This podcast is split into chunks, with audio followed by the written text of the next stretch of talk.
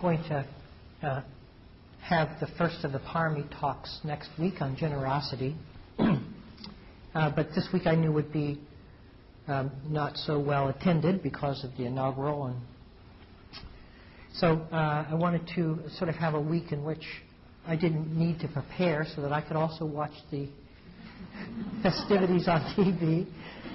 So I thought a, a Q&A would be a nice, uh, a nice occasion, a nice session to have here. So are there any questions or comments or dialogues or anything that people would like to have explained with a little more depth and understanding? yes? I described my concept and my notion of what faith is, at least in the context of what I've learned in the last couple of years. Okay, the question has to do with uh, the difference between faith and hope. Um, and I read Václav Havel's definition of hope, and I, the, how I understand his uh, definition is uh, that uh, there's a buoyancy of spirit uh, when you know something is true. It's like the Dharma. And the Dharma gives uh, an enormous sense of hope, doesn't it? Uh, but it's not hope that everything will turn out right because often things don't turn out right.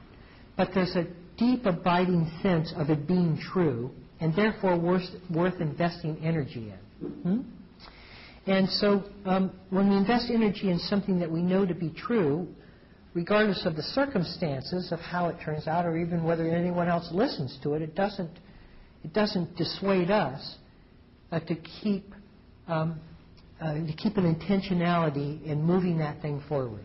Because when you look at it uh, in terms of the present problems of today's world, you see that the understanding of Dharma is really the only thing that can eventually um, create a, uh, some salvation for us as a species and for the world at large.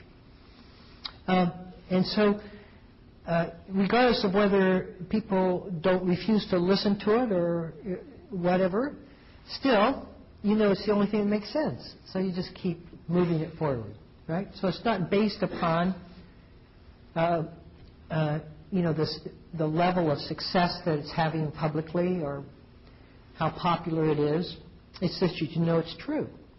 So that's that's what I think he means by hope, which is very different than optimism. You know, gee, I hope things go well for me. It's not that sort of blind wishing.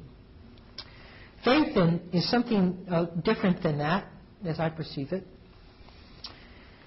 Uh, faith is, um, uh, well, there are, there are different levels of faith. One level of faith is what most of us know faith to be, and that's kind of a faith, a bel- faith in a belief system. Faith that something uh, is true because we've been told about it, a blind faith. And most of us were um, led in that direction in our religious training when we were small. But Dharma faith is something different. As you start realizing what and how life really is and how the mind and body really work, there's a kind of a conviction and confidence comes in being able to know that it's workable. Right? It's not based upon blind faith, it's based upon verified, something that you verified to be true. And that level of faith is known as ver- verified faith. and uh, it's because uh, you have seen it work in your life, and it doesn't need, you don't need to argue it with somebody. Whereas in blind faith, you might argue it because it would be one conviction versus another. But in verified faith, you just know that this is how things are, and so you just you have a lot of confidence in that truth. Now, there's another level of faith that occurs, and this final, the final um, step, final step of faith, where uh, you don't know that something is true necessarily, but you know that you can't continue in the way that you have been going because it's too painful to sustain that. And so you walk, you're, you're willing to do anything. And so you, you take a blind, you take a, a blind step into what you don't know, not because you're sure that something's going to catch your foot, but because you can't, you can't, um, there's no going back. You can't keep doing the same things you're doing. So you, so I was once on retreat and I was trying to figure out what faith was. and so I was doing walking meditation. And in one of the steps I was taking, uh, I had lost, there was no concept in my walking meditation. So I, I lost the concept of foot or ground. And I took a step and I wasn't sure because I had suspended uh, the concept, whether there was anything that was actually going to catch my foot. But I took the step anyway, uh, and something caught my foot. And I thought, well, that's faith. What I just did there, so you just you have faith in the unknown. You have faith that um, not that something will turn out okay, but that uh, it's the only way to go is forward. Hmm? And that's a different. You see, it's like when you realize that's what's keeping you uh, in a kind of uh, contracted space is your fear. Now, you don't know what you will be or how you'll act when you move outside of your fear. But you know you can't stay in that contracted space of fear. So you risk, not knowing what your, what's the result is going to be, you risk moving outside of your fear, even though you have no certainty of how you'll be or what the actions or whether anything will even catch you once you take a step out of your fear. So that's, that's the faith that ultimately drives the practice. Okay? so, yeah. This is uh, not working. I'm not sure. Okay, let's try it like this. Any- other? Yeah, there was somebody in the. Yes. I noticed that I avoid violent movies and upsetting news to protect myself. And I'm wondering about the wisdom of all of those decisions. You, you uh, avoid things like uh, violent movies to protect yourself? Uh-huh. Well, uh, um, there is a, a time in practice when uh, simplifying your life, uh, avoiding certain people, like friends who pull you down, because you have a sense in yourself that you're not strong enough to sustain your new growth of spirit, your new value system, your new direction. And so you hang around people who you know will reinforce the direction you're going.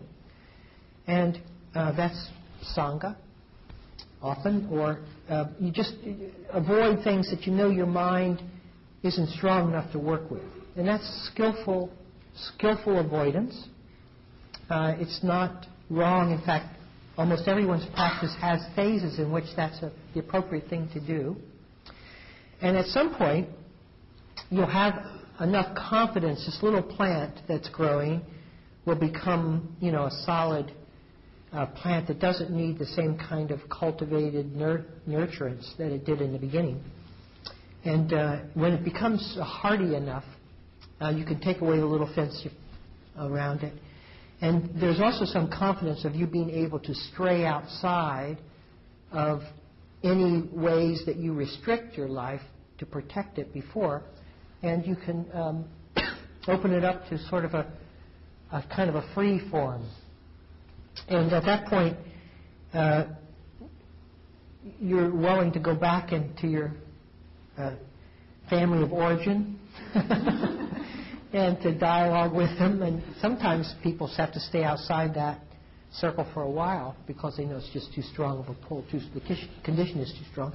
But you begin so that you begin to test your confidence and the strength of your uh, dharma uh, in more and more uh, gross ways. so you'll put yourself in the in the the aim of some of those things that are harder for you to work with, but because for you, because it's important for there to be no conditionalities in Dharma. That I'm not, I'm not doing this in order for me not to be hurt. That eventually we have to be strong enough that we hold whatever comes at us, right? But in the beginning we're not. And so it makes sense in the beginning to do what you think you can, hang around people who add to your value system. And uh, if some movies are a little strong for you, don't go to them. Just restraint. That's, I think that's um, skillful restraint. So I think you're wise in doing that. But you can also get kind of encrusted in there. So you want to be careful you don't get too encrusted and too um, opinionated that this is not good, and if it's not good for me, it's not good for anybody. I mean, you can start moving out in that direction, you know, and become moralistic, and you find yourself getting tighter and tighter, and the Dharma is supposed to make it as looser and looser, and then something's not working quite, quite right for us. Yes, sir.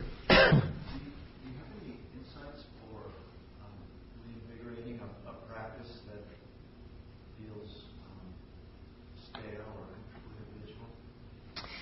Uh, do I have any suggestions for a, a practice that feels stale or habitual? Can you say a little more about what you mean by that? Well, when um, you know, when I first started practicing, you know, I think it was just kind of determination. Yes. And that was, you know, that was that was fine. I got the job done. But then after a while, um, it, you know, it started to feel kind of like a like going through the paces, um, you know, a little bit lazy. Um, you know, kind of sometimes a time for daydreaming or thinking. You know, like you know, when you sit down, determine that okay, this time I'm going to be, you know, really focused. But that determination doesn't seem quite be there. Uh, so uh, he says that um, in the beginning there was a, quite a bit of determination in getting himself to the pillow and sitting, and then as it went on a little bit, there was a sort of a watering down of that intention and a little bit of laziness that came in, and and uh, not quite the same resolve as there was in the beginning to get the mind focused. And what what you're losing there, there's something very important. as long as it feels like you're moving towards something, you know, that you're really, that we'll really try hard, won't we? And uh, we will, as long as we feel like we're getting something out of it, we'll put in the effort for it. And for a while, uh, we hear that it's very important to be disciplined in the sitting. You, you're not going to crank the car so that the motor starts unless you keep doing that, uh, you know, turning the key. And so we do that for a while. But then there's kind of a lost expectation in there that after a while we've put in our time and we aren't getting back uh, the expectation, uh, our expectations aren't being met. So the well, first thing I would ask is, is there an expectation that you had of the practice that isn't being fulfilled?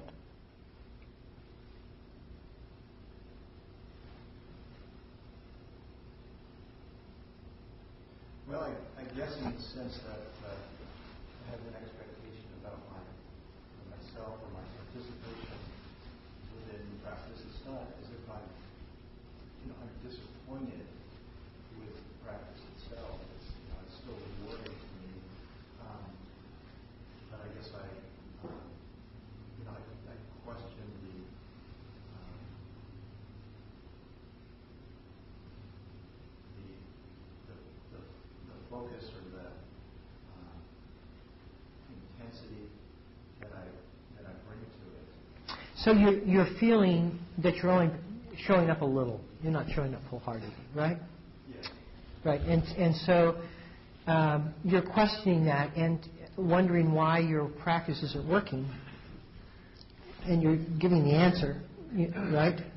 That you're, I mean, it's going to work directly proportional to the ability, your ability to show up for it. Sure. Now, what happens is that we find our motivation or intention to be um, divided. we have part of ourselves that would love, uh, you know, to acquire the states of mind and to get the accomplishments that we hear in some of the books we read.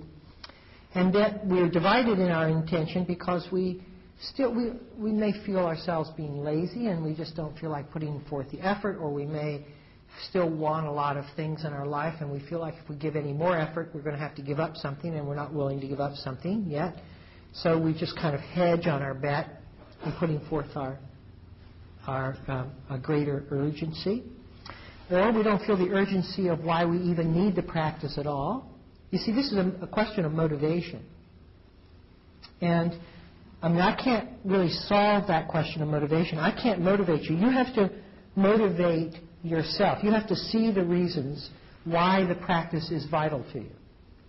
And you can do that in a, in a, number of ways. One is that you can see that the way you're living isn't fulfilling and never will be. But in order for you to see that, you have to show up for your life sufficiently so that you see that the expectations you want from your life aren't being fulfilled. And then where that energy was going towards secondary intentions will now come into the practice, the energy to arouse a different level of motivation for your life, a different level of intention. But if you don't, if you just kind of stay between the, in the purgatory between those two worlds, you know, kind of dabble with the practice and dabble with your life, and kind of so that you're never located in one side or another, um, your, your energy will wax and wane, your interest will, and your heart will dry too because you aren't really committed, and your heart can only fully engage when it's committed.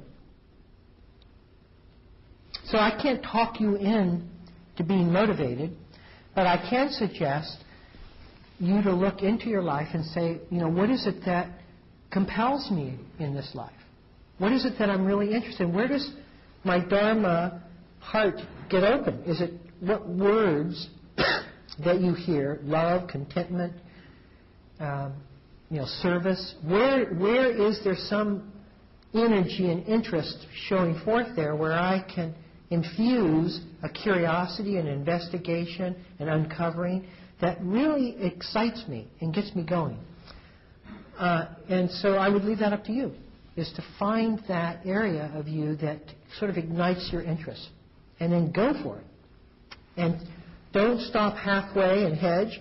And if you do find yourself kind of wallowing between two worlds, really scrutinize the world of, of the desire and fear, those worlds of what that we're still kind of lost in, we still want something from life, but we're not sure, you know, we're, we don't really want to commit ourselves to one dimension when we aren't finished with this dimension. And so finish with this dimension. Look at it. See whether it's giving us what we hoped it would. That's all.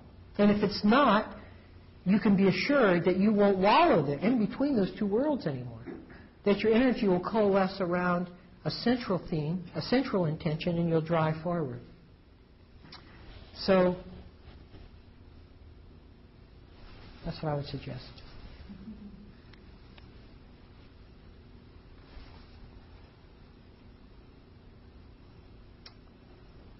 sort of a, um,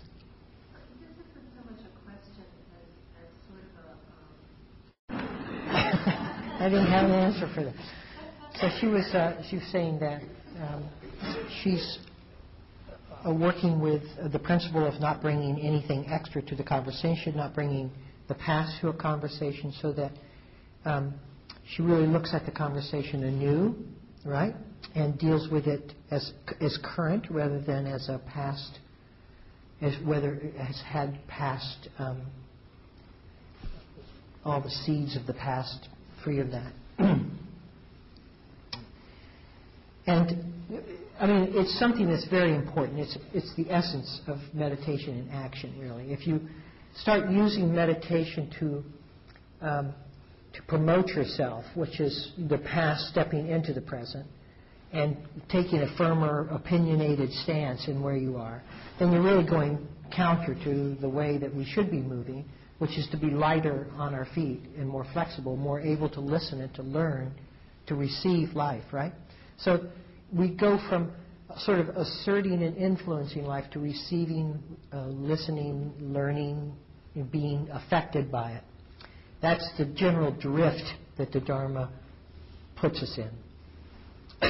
It's especially difficult with established relationships because the past comes up so quickly in those relationships. And so we have to be extraordinarily attentive when we meet another person. In fact, there are forms of formal uh, ways to speak and converse together which holds those things in check. Um, for instance, if my wife and I get into discussions where we're not really listening to each other, I'll say, okay, so you tell me, you give me your, the whole story of what you want to say to me, and I will affirm everything you're saying and, and, tell, and show you that I understand it. So she'll say something, and I will say it back to her as I heard it, and not judging it, not contradicting it, nothing. And then when she's finished, she will hold my my reaction, and so I will say to her what I'm feeling, and she will reflect back exactly what she hears me saying, so that there's no dispute. And I won't let her off the hook, nor she will, will she let me off the hook until she's convinced that I've heard what she said without any distortion. So that makes sure that each of us are heard within that, right? And you can't imagine how quickly the argument ceases when you've both been heard. And it doesn't actually even matter so much whether you come to a resolution, and the resolution we, we have found is to be um, pretty obvious when both of you have been heard. but it's not so much the resolution as the being heard that is the real um, the, the real healing that takes place within that discussion. Because when you're arguing with somebody, what you're trying to do is be heard, and they're countering what you're saying with a counter argument, a counter opinion, so that it's like um, table tennis or something. The ball just keeps coming back at you, right? So try that. And you'll, you'll see how amazing that is. But then you have to expand it out so I use little pointers, or have used little pointers in the past. Like when I step into a situation, instead of directly wanting to influence influence it with my control or my opinions or my way, I will hesitate and first receive and understand what has already taken place prior to my entry, uh, so that I won't lead with my need to control, but lead with my listening to what's actually taking place before I try to control. You see? So you step into a room and your kids are squabbling, and you want, you as a parent, you come down on top of both of them, right? Instead of understanding what this whole thing is about and then responding from that deeper hearing. But that's also true in business meetings. I mean, it's true in everything, in every situation.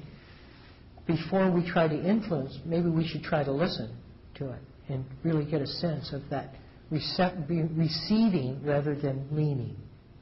And that's just the, that very subtle shift in, in attitudinal direction really controls the, the whole of the Dharma, doesn't it? And what we're trying to do in our life is to take Dharma principles out into it. So we start getting affected by it. But many of us just like to keep them conceptually in us, you know. Suffering, desire leads to suffering. So what does that mean in terms of your actual participation in life? What does that mean at the dinner table? You know, what does that mean uh, when you're driving to work and somebody cuts you off? What does that mean in, in the actual actions of the day's living experience? We don't usually we just keep it kind of theoretical and we have a very nice theoretical understanding of it, but it doesn't really change our life. We should see our life changing, just as you have mentioned. This should be a changing experience because we're willing now to listen differently. We're willing to release our opinions and actually um, receive others' opinions. We're willing to be more flexible and not hold such a fixed opinion. Right? we're willing to move with our hearts and rather than our heads. And all of that leads to a very different, a very different uh, connection and communion with the living, with life. Very different. So I'm hoping that our homework, that's what the homework is meant to do, is to take these, you know, these kind of sweeping principles and make them very practical and down to earth for us. What does it mean? And next week we'll be exploring generosity, right? Now, you know, we have, well, I won't, I won't even go into it, but next week we'll be talking about generosity, and that's when we can bring down right into the nitty gritty of our life. Because being generous, and just what I've been speaking to, you have to be receptive. You have to, you, you have to, to, in order to be generous, you have to have taken in the situation in order to respond to it. Because generosity is in the response that we offer the situation, right? And if it's not going to be, if it's actually going to be a generous response, it needs to have had the sensitivity of actually knowing what the situation needs, how the situation needs to be responded to, rather than just a knee-jerk, right? And that, that's a generous, that's a generous response as opposed to, the same thing, I'm just using different words. So it's fun to take these words and invite them in our life so that we start seeing their active engagement in them. And each of the paramis, which I hope you uh, get a sense of, each of them have an active expression to play in our life on an ongoing basis. You know, it's, it's like, again, just generosity. no, I mean, one thing we think is giving money or giving gifts, but that's a very superficial form of generosity. The deepest form of generosity is giving your attention. And giving your attention where someone feels connected to you through your attention, you're also giving your understanding. And there's no more precious gift than you can give somebody than your understanding. You see how that. And so you just take a principle like this, and it's part of what you were talking about, is unless you do that, the practice just becomes mechanical. If it's mechanical, it's dry. You know, why would I give my life over to something dry and mechanical? If it's not feeding my life, if, if I don't see a result in my life, if I don't see this thing changing, becoming more flexible, being open and all of, all in, in expressing itself in a more alive way, if I just see, interpret my meditation in terms of the mechanics of how long I stay with my breath, or other mechanical interpretations, then it's just going to be, it's not going to, it's not going to feed me. It's going to be dry. I'm not going to really have much intention towards it. It's just, it's going to be uh, rather understood very superficially. Right? But now you're bringing it in, and you can see the aliveness in this thing. Because you're awakening, you think, wow, this is really interesting, isn't it? And hopefully your husband is feeling the benefit of that as well. You see, because it doesn't stay, the gift doesn't stay with you. The gift just keeps on giving, the gift of Dharma. And now you get juiced up. Well, this is working. You're not, there's no lack of interest in your practice, is there? Okay. You see? There's the difference. Pardon? I was able to hear something that he's been sort of trying to tell me for quite a while. Yes. Just taking the piece of it. But I just wasn't hearing. Yes, exactly. And there's a readiness in a time when we can hear the same thing. I hear this all the time from people. I've heard that. I've heard you say that for five years, and I just got it. You know. And you think that you haven't really heard it for five. You, you've heard it. It just didn't go to the level in which you realized it. At a certain certain point, the dam breaks, and there's a realization of what's been said. And you go, my God, this thing really does work. And it can be the simplest of principles. And once the water breaks through the dam, then it just it gushes out all over your life, floods your life. Very beautifully, actually. But you've got to want that for yourself. If you want just what you have, and you would like to, you know, know a little Dharma, then you'll be what you are, and you'll know a little Dharma, and that will be what you get out of it. Or you're going to throw yourself in the stream. You see? because I'm interested in people who want to throw themselves in this thing, because that's what we're doing here. Well, I'm wasting my time with you if you just want to, like, well, the water's too cold, I'm going to go back home. Well, we got to get in there, you know. Okay. So, anyone else? Yes, sir. kind of related to the last comment too. I read how good it felt and how, how liberating it felt. And so I, I wonder if you could comment on, on, on mudita and also Sure. if there's, I, I'm sure there's a, a formal practice to cultivate that. Yeah, uh, mudita, he's talking about mudita or the joy for other people's successes. Today was mudita. If you didn't feel that, where were you? right? I mean, everybody's heart was, I mean, you just look out over that crowd, you feel it in the stands, you feel it among the throngs of people, tears coming down, because something, something, not only because it was a, a rounding out of the true Emancipation Proclamation, it was a finishing. And so, you know, it was, it was, it was, a, it was the ending. And everybody comes up, everybody everybody's spirits soar when there is uh, the the sense of of, of, a, of a prejudice or something that has been under a spell when a spell has been relieved. It's not just for that particular ethnic group; it's for all of us. It feeds all of us, and so. Um, but but but that sense was much was much further than just towards any ethnic group. It was also the whole. It was for the country. It was actually for the world. You know, the whole thing just felt, whoa, just, you know, just the joy of, of the absence of pain that we've been under. I can't say it any other way. I mean, that's the way I've been feeling. So you get, you get a sense uh, that mudita is the natural expression of heart uh, when somebody succeeds, when somebody uh, feels, uh, uh, uh, when somebody uh, whose pain is being alleviated. It doesn't have to be success. It's just that when when the sick get well, you feel good about it, don't you? You know, when somebody passes their exams or whatever, you go, "Oh, good, great." and so, I don't really think it needs to be practiced. I think what it needs to be paid attention to is where we um, are so caught in our own selfishness that we are envious of that, where we get caught up in. Because the natural spring of the heart is to be delighted at somebody's success. What I want to do is I, I want to understand when that isn't happening and what's going on in me in that moment that where, where the, the lid is still on, where I can't be happy at somebody's success. I have to be miserable in myself because somebody succeeded. What is that saying about me in that moment? You see? Well, I'm, I'm desperate, aren't I, when I feel that way? I'm feeling lost, totally inadequate in myself, uh, where I can't feel the joy of somebody else's success, that I only feel the envy or jealousy of that.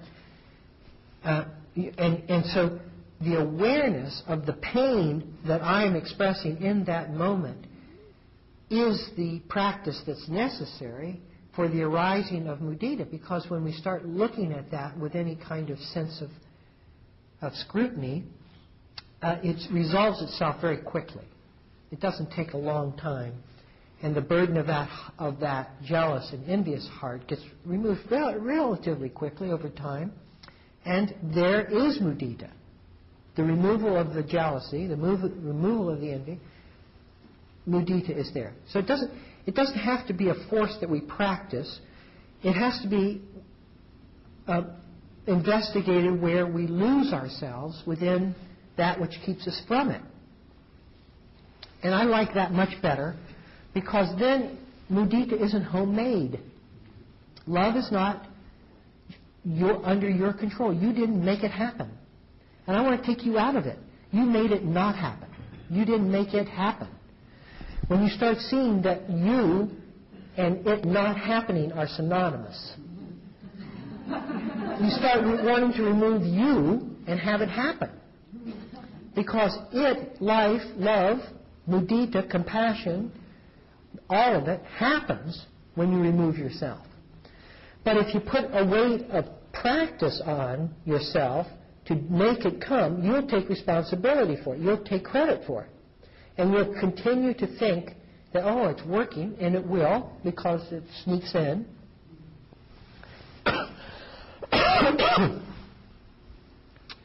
but you won't understand the problem. You won't really understand the problem, which was you, right? So I prefer that that method rather than using an artificial technique.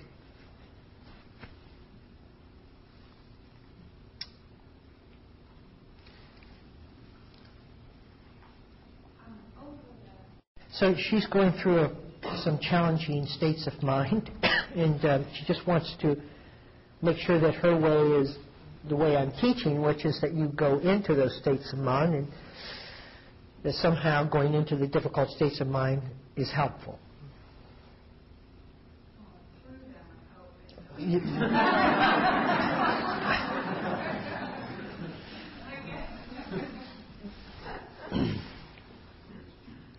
As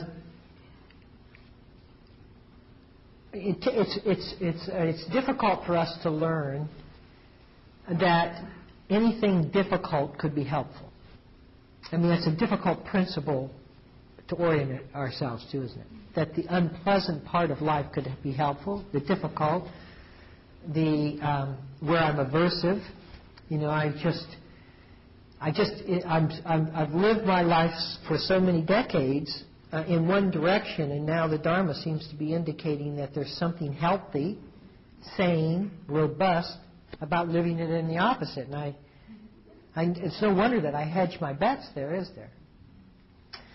And you, and you have to, it takes a while. I mean, first you do it because the teacher says or because you read it in a book. It takes a while for us to understand how it could be helpful. And first you get it in principle, and then you get it through action.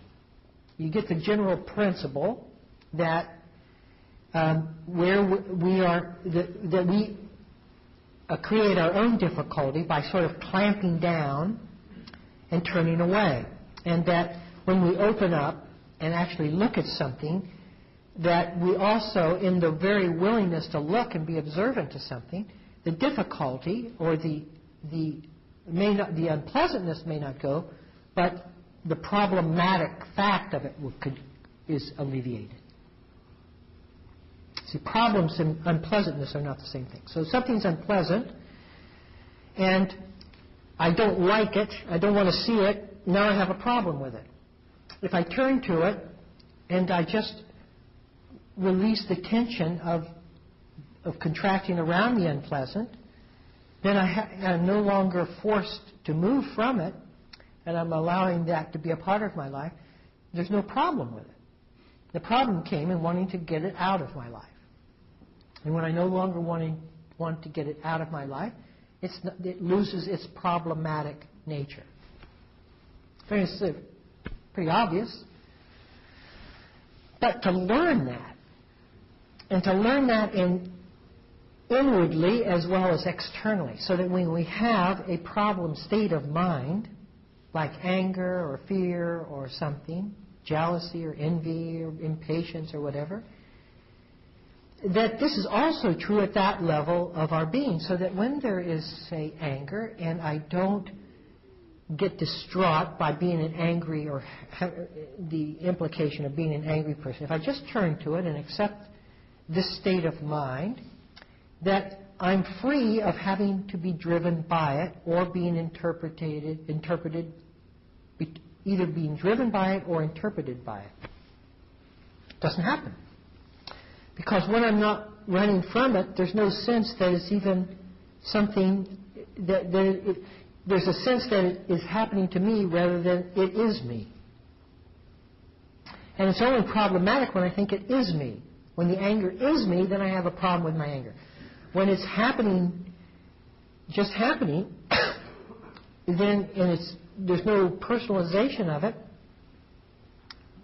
It's like a cloud going by. What I don't make a problem with a cloud going by, and I don't make problem with an anger with anger arising.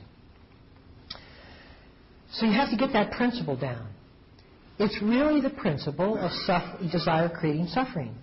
The desire to get out of its way, to have it go away, to, you know, abolish it from the face of the earth, the aversion of it, which is a desire or a fear of it, the desire not to have it there, or the fear of having it here, creates the, substan- the substantial nature of the rub of the problem. Accepting it, allowing it, letting it be just what it is, the problem goes away, and eventually will the state of mind also go away.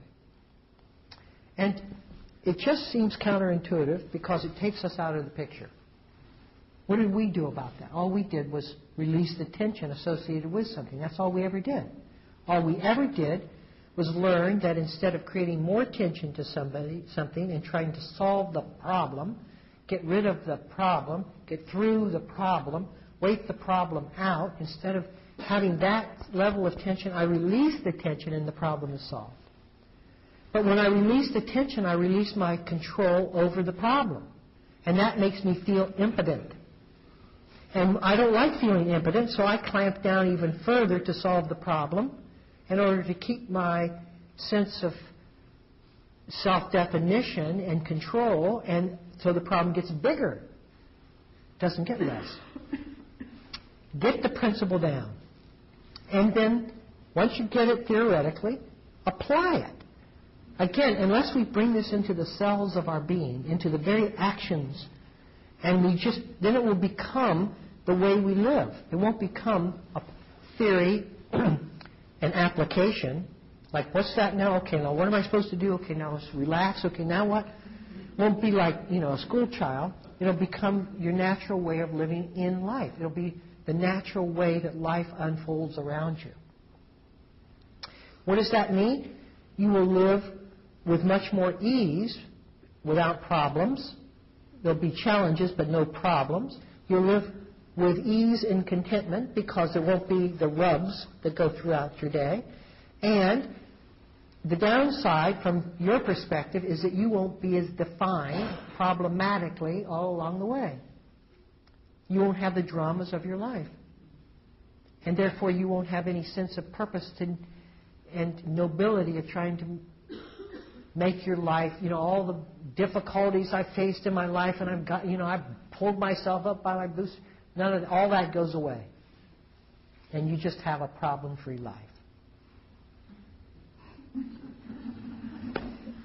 I mean, doesn't that make sense? You just want to try that out? See, why is it? I'm always interested in why we don't, not why we do. Why we do is obvious. But why don't we? Because unless we understand why we don't, we really don't understand what we're doing, what we need from life in order to survive. Literally, we need something from life in order to survive. Guess what you need from life in order to survive? You need an argument. The argument helps you survive as a person. If you want to sustain yourself, your individual nobility, all the things of your accomplishments, your productive, useful sense of me, you need constant problems that you have resolved that show what, how you've lived your life so, so fulfillingly.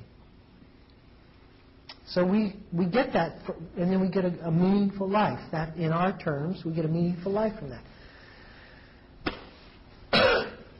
so you got, you have to, you see, I mean, it's not an automatic. When you start seeing that, which you will, you go, wait a minute, maybe I do want problems in my life. And maybe I want drama. There'll be, a, there'll be a moment of true hesitation where you'll consider the two roads. And if you're honest, you'll have to face that. I don't know.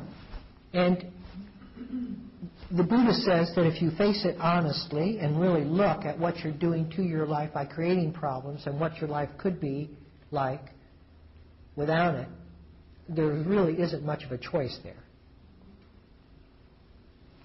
It's when we're driven by so much uh, self ambiguity that we need problems in order to give us some sense of self definition.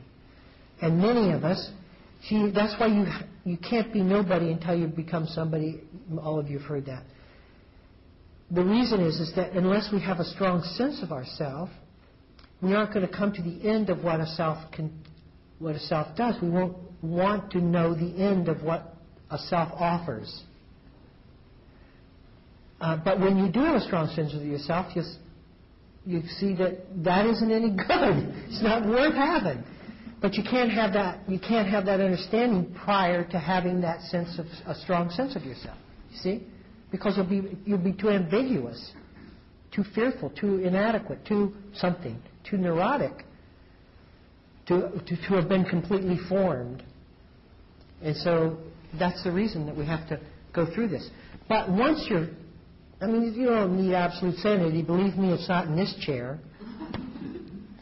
But just, I mean, it doesn't take a lot. And the sense of self also builds right along with your practice. But once you have it, you go, what, am- this is a drag. I mean, this is a pro- this is a problem here. I've got I'm carrying myself around with you because it doesn't let you out of yourself.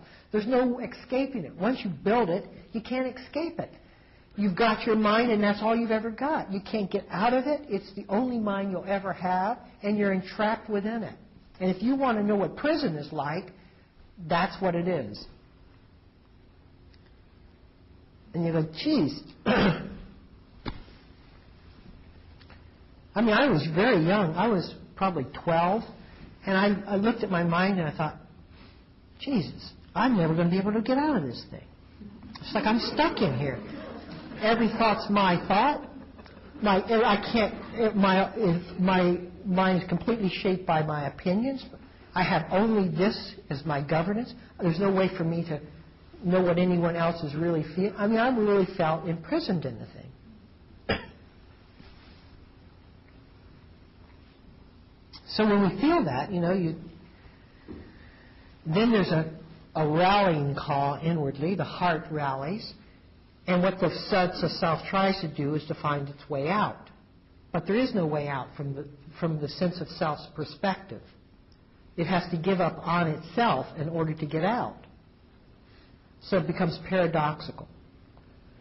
So you you, start trying to find a new way out, and you build yourself a, a better mousetrap for yourself. So eventually you find that if you go towards the difficult and face it, you ain't there. And that feels great. And what life comes pouring in. Give it an opportunity and it will meet you. But when we keep turning away from it, how can we ever meet it? Stop turning away from it and go like this, it comes rushing in, of course. It's like a dam that's broken. And we rise right up. And we just move right with it. But we're constantly going to the left, to the right, to the left, to the right, because this is what we don't want and this is what we do. We never meet it on its own terms. It can't get in, except on its own terms. And we keep wanting it on our terms. So we say, it puts the jack of diamonds and we put the queen of diamonds on top of it. and we've got a better hand than it has because we can think anything and it only plays one suit. So it plays what it plays and we, I got a better idea for it than that, right? And so we just, we just keep trumping it. And then finally you throw in your deck because it doesn't work that way. And then you say, two of diamonds. All right, two of diamonds. That's it. That's the way it works.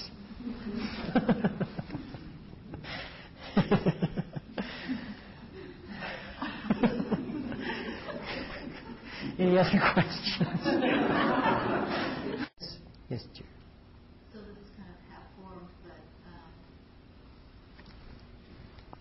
it seems that, that um, as certain content of mind is released, half that that content traveled in the mind is still there, the rut. And so mind seems to start looking for new things to fill that rut with. Mind starts looking for. Say that again. Mind starts looking Yeah, I mean, you're talking about more subtle practice, and what she's saying is that sometimes when you face something and you're also facing the content of that story when you're facing a difficulty. A difficulty isn't just um, a, a, um, a physical response. It's often a psych- it's also a psychological response, so it has a story associated with that difficulty. So when you face that, you're, what you're doing is ending the story that has accompanied that experience as well, and you're opening that story up to being not believed, really, right? So let us say we face patterns of intimacy in ourselves. We have a history in which we have been scarred in our attempts to be intimate. So we're with our loved one and we see that edge and we just stay right there. See, this isn't easy stuff. I didn't say that the difficult was easy. I said it's difficult. So you stay there and you feel you feel that edge and you want every cell in your body wants to get the hell out of there. That's how it feels. Because historically this is a dangerous place to be. I have been manipulated in my intimacy, I have been abused, I have been whatever. But I'm also aware enough to know that unless I hold this difficult state, it will perpetuate itself if I turn away. So I hold it. And I'm like freaking out inside. I'm fearful, and if I have a good partner or somebody who I can trust, a therapist, I can have another steadying pair of eyes that allows me to go through this sufficiently so that that first wave of story and experience has washed through me. That does not mean that the story has ended. That just means that the first wave, perhaps the biggest wave of, of it all, has kind of washed through and I've steadied myself and I'm on the other side. I'm also exploring now what it feels like in an area that I have never known before. It's scary. I'm at risk. I'm not sure what to do. I don't know this side of the fence. I only know the other side of the fence. And I'm trying to learn and there's and, and a lot is happening. Um, there, there's a steep learning curve. And if I'm not careful, I will make it it'd be so you know sweat bearing difficult. I'll want to run back. So I also have to look to see what I'm getting out of this. You know, it's not all bad. It's kind of interesting over here, and I'm not being forced by my fear. And there's an openness, and I'm in a deeper level of communication than I've ever had with this partner of mine. And I'm in new grounds. And yes, it's not secure, but there is a payoff here that I also have to be aware of. Now, the relationship breaks up, blah, blah, blah. I'm in a new relationship. I'm there again, and back comes the story. It has not absolved because of one wave. In fact, it can get more subtle. Now it starts picking up more of the fear response, the abuse response that happened prior to that one memory when I was in the relationship before. Now it even gets more subtle, and the fear gets. More, see, it's. And but I hold my course again because now I've seen the value of going through it, and so it feeds on that prior um, action. The cells of our body have learned the benefit of of stepping over the over the fence of fear and you know, I do, and now it's a little bit easier, not much, one percent less difficult. But if you do that a hundred times, you, you're down to zero percent difficult.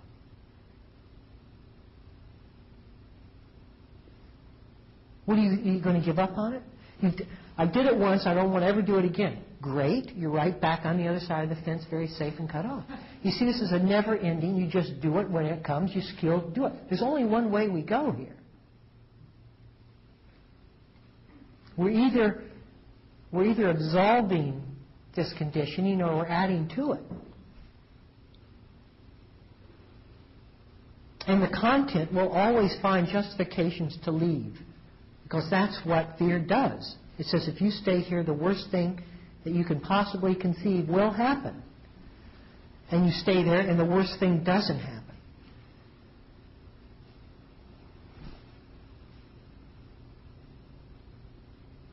But over time, as we open to this, and it's not a long time, some of these things can get resolved, and so then it becomes just like little little um, ripples. No longer are there tsunami waves that are hitting us, or even, um, you know, surfing waves. They're just little ripples. And many of the many of the historical problems I had when I was young in the practice maintain as ripples to this day.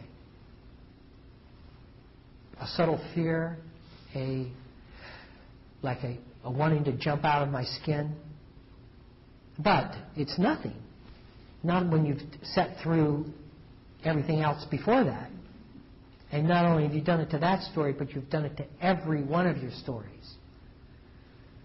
And what happens at some point is that the belief in the story is broken. Before you were working with the story, kind of half believing it and just reconditioning your way out of it. But at some point, it gets broken. Your belief in words gets broken, snapped like a twig. You do not believe the mind. And then the mind may be, uh, but nothing moves. Not, you, there's no, there's no need to move no desire to move. Because you don't believe, you only believe in now. There, there comes such a time when it's so obvious that now holds everything, and the story holds nothing. It doesn't hold. It, it doesn't hold anything. It holds a remembrance of something that happened X number of X time ago. But that holds, that's nothing. That's not even something. That's nothing compared to now. You see, and when you sit in now, and you just you're sitting at the edge, and everything that comes through you, all the story just goes right over the cliff. It comes through you and goes right over the cliff because it's there's no there's no movement to encourage it. It's like wind, an open door, like wind blowing through an open door.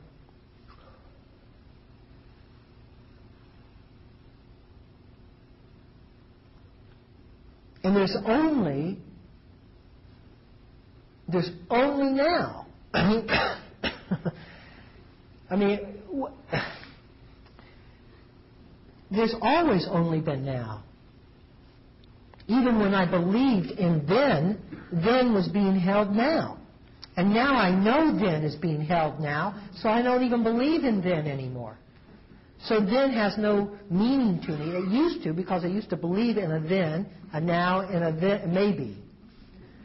But I don't believe in the maybe and I don't believe in the then because that's all happening now. And then when I know that, then the wind just blows through the door. That's how it works. Thank you all.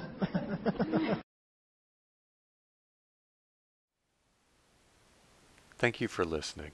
To learn how you can support the teachers and Dharma Seed, please visit dharmaseed.org slash donate.